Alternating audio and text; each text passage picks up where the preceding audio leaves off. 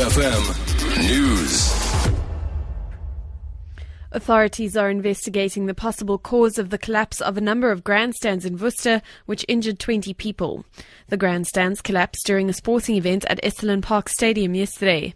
ER24 spokesperson Russel Meiring. ER24 paramedics, along with various other services, responded to the scene and on their arrival found numerous patients lying around the scene near the collapsed grandstand. On assessments, we found that roughly 20 people had sustained minor to moderate injuries when the stand collapsed. Fortunately, no one had sustained any serious injuries in this incident. The cause of the collapse is not yet known, but local authorities were on scene for further investigations. Security is tight in and around Lephalale and Limpopo, where President Jacob Zuma is expected to officially open the Medupi power station.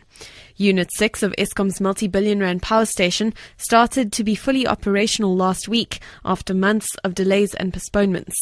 The unit is contributing about 800 megawatts into the national grid. Eskom indicated that since the unit came online, the country has not experienced load shedding. Another five units are expected to be operational by 2019. Environmental Affairs Minister Edna Molewa will address the media today on measures that have been taken to combat rhino poaching in South Africa. The department says 393 rhinos have been killed since the end of April. Conservationists believe the toll could be even higher than the official figures. They say more than 660 rhinos were killed by the end of June last year. Last year, 1,215 rhinos were poached. And finally, a major international study of suicide has identified behavioral patterns, which researchers say precedes many attempts by people to take their lives. Scientists hope that by identifying such behavior, improvements could be made in clinical practice for patients suffering from depression.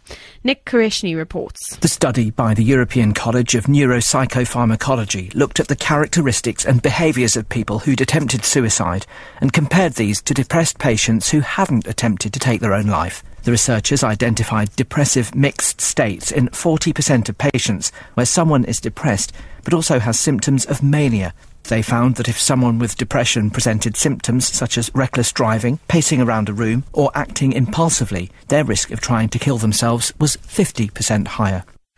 For Good Hope FM News, I'm Amy Bishop.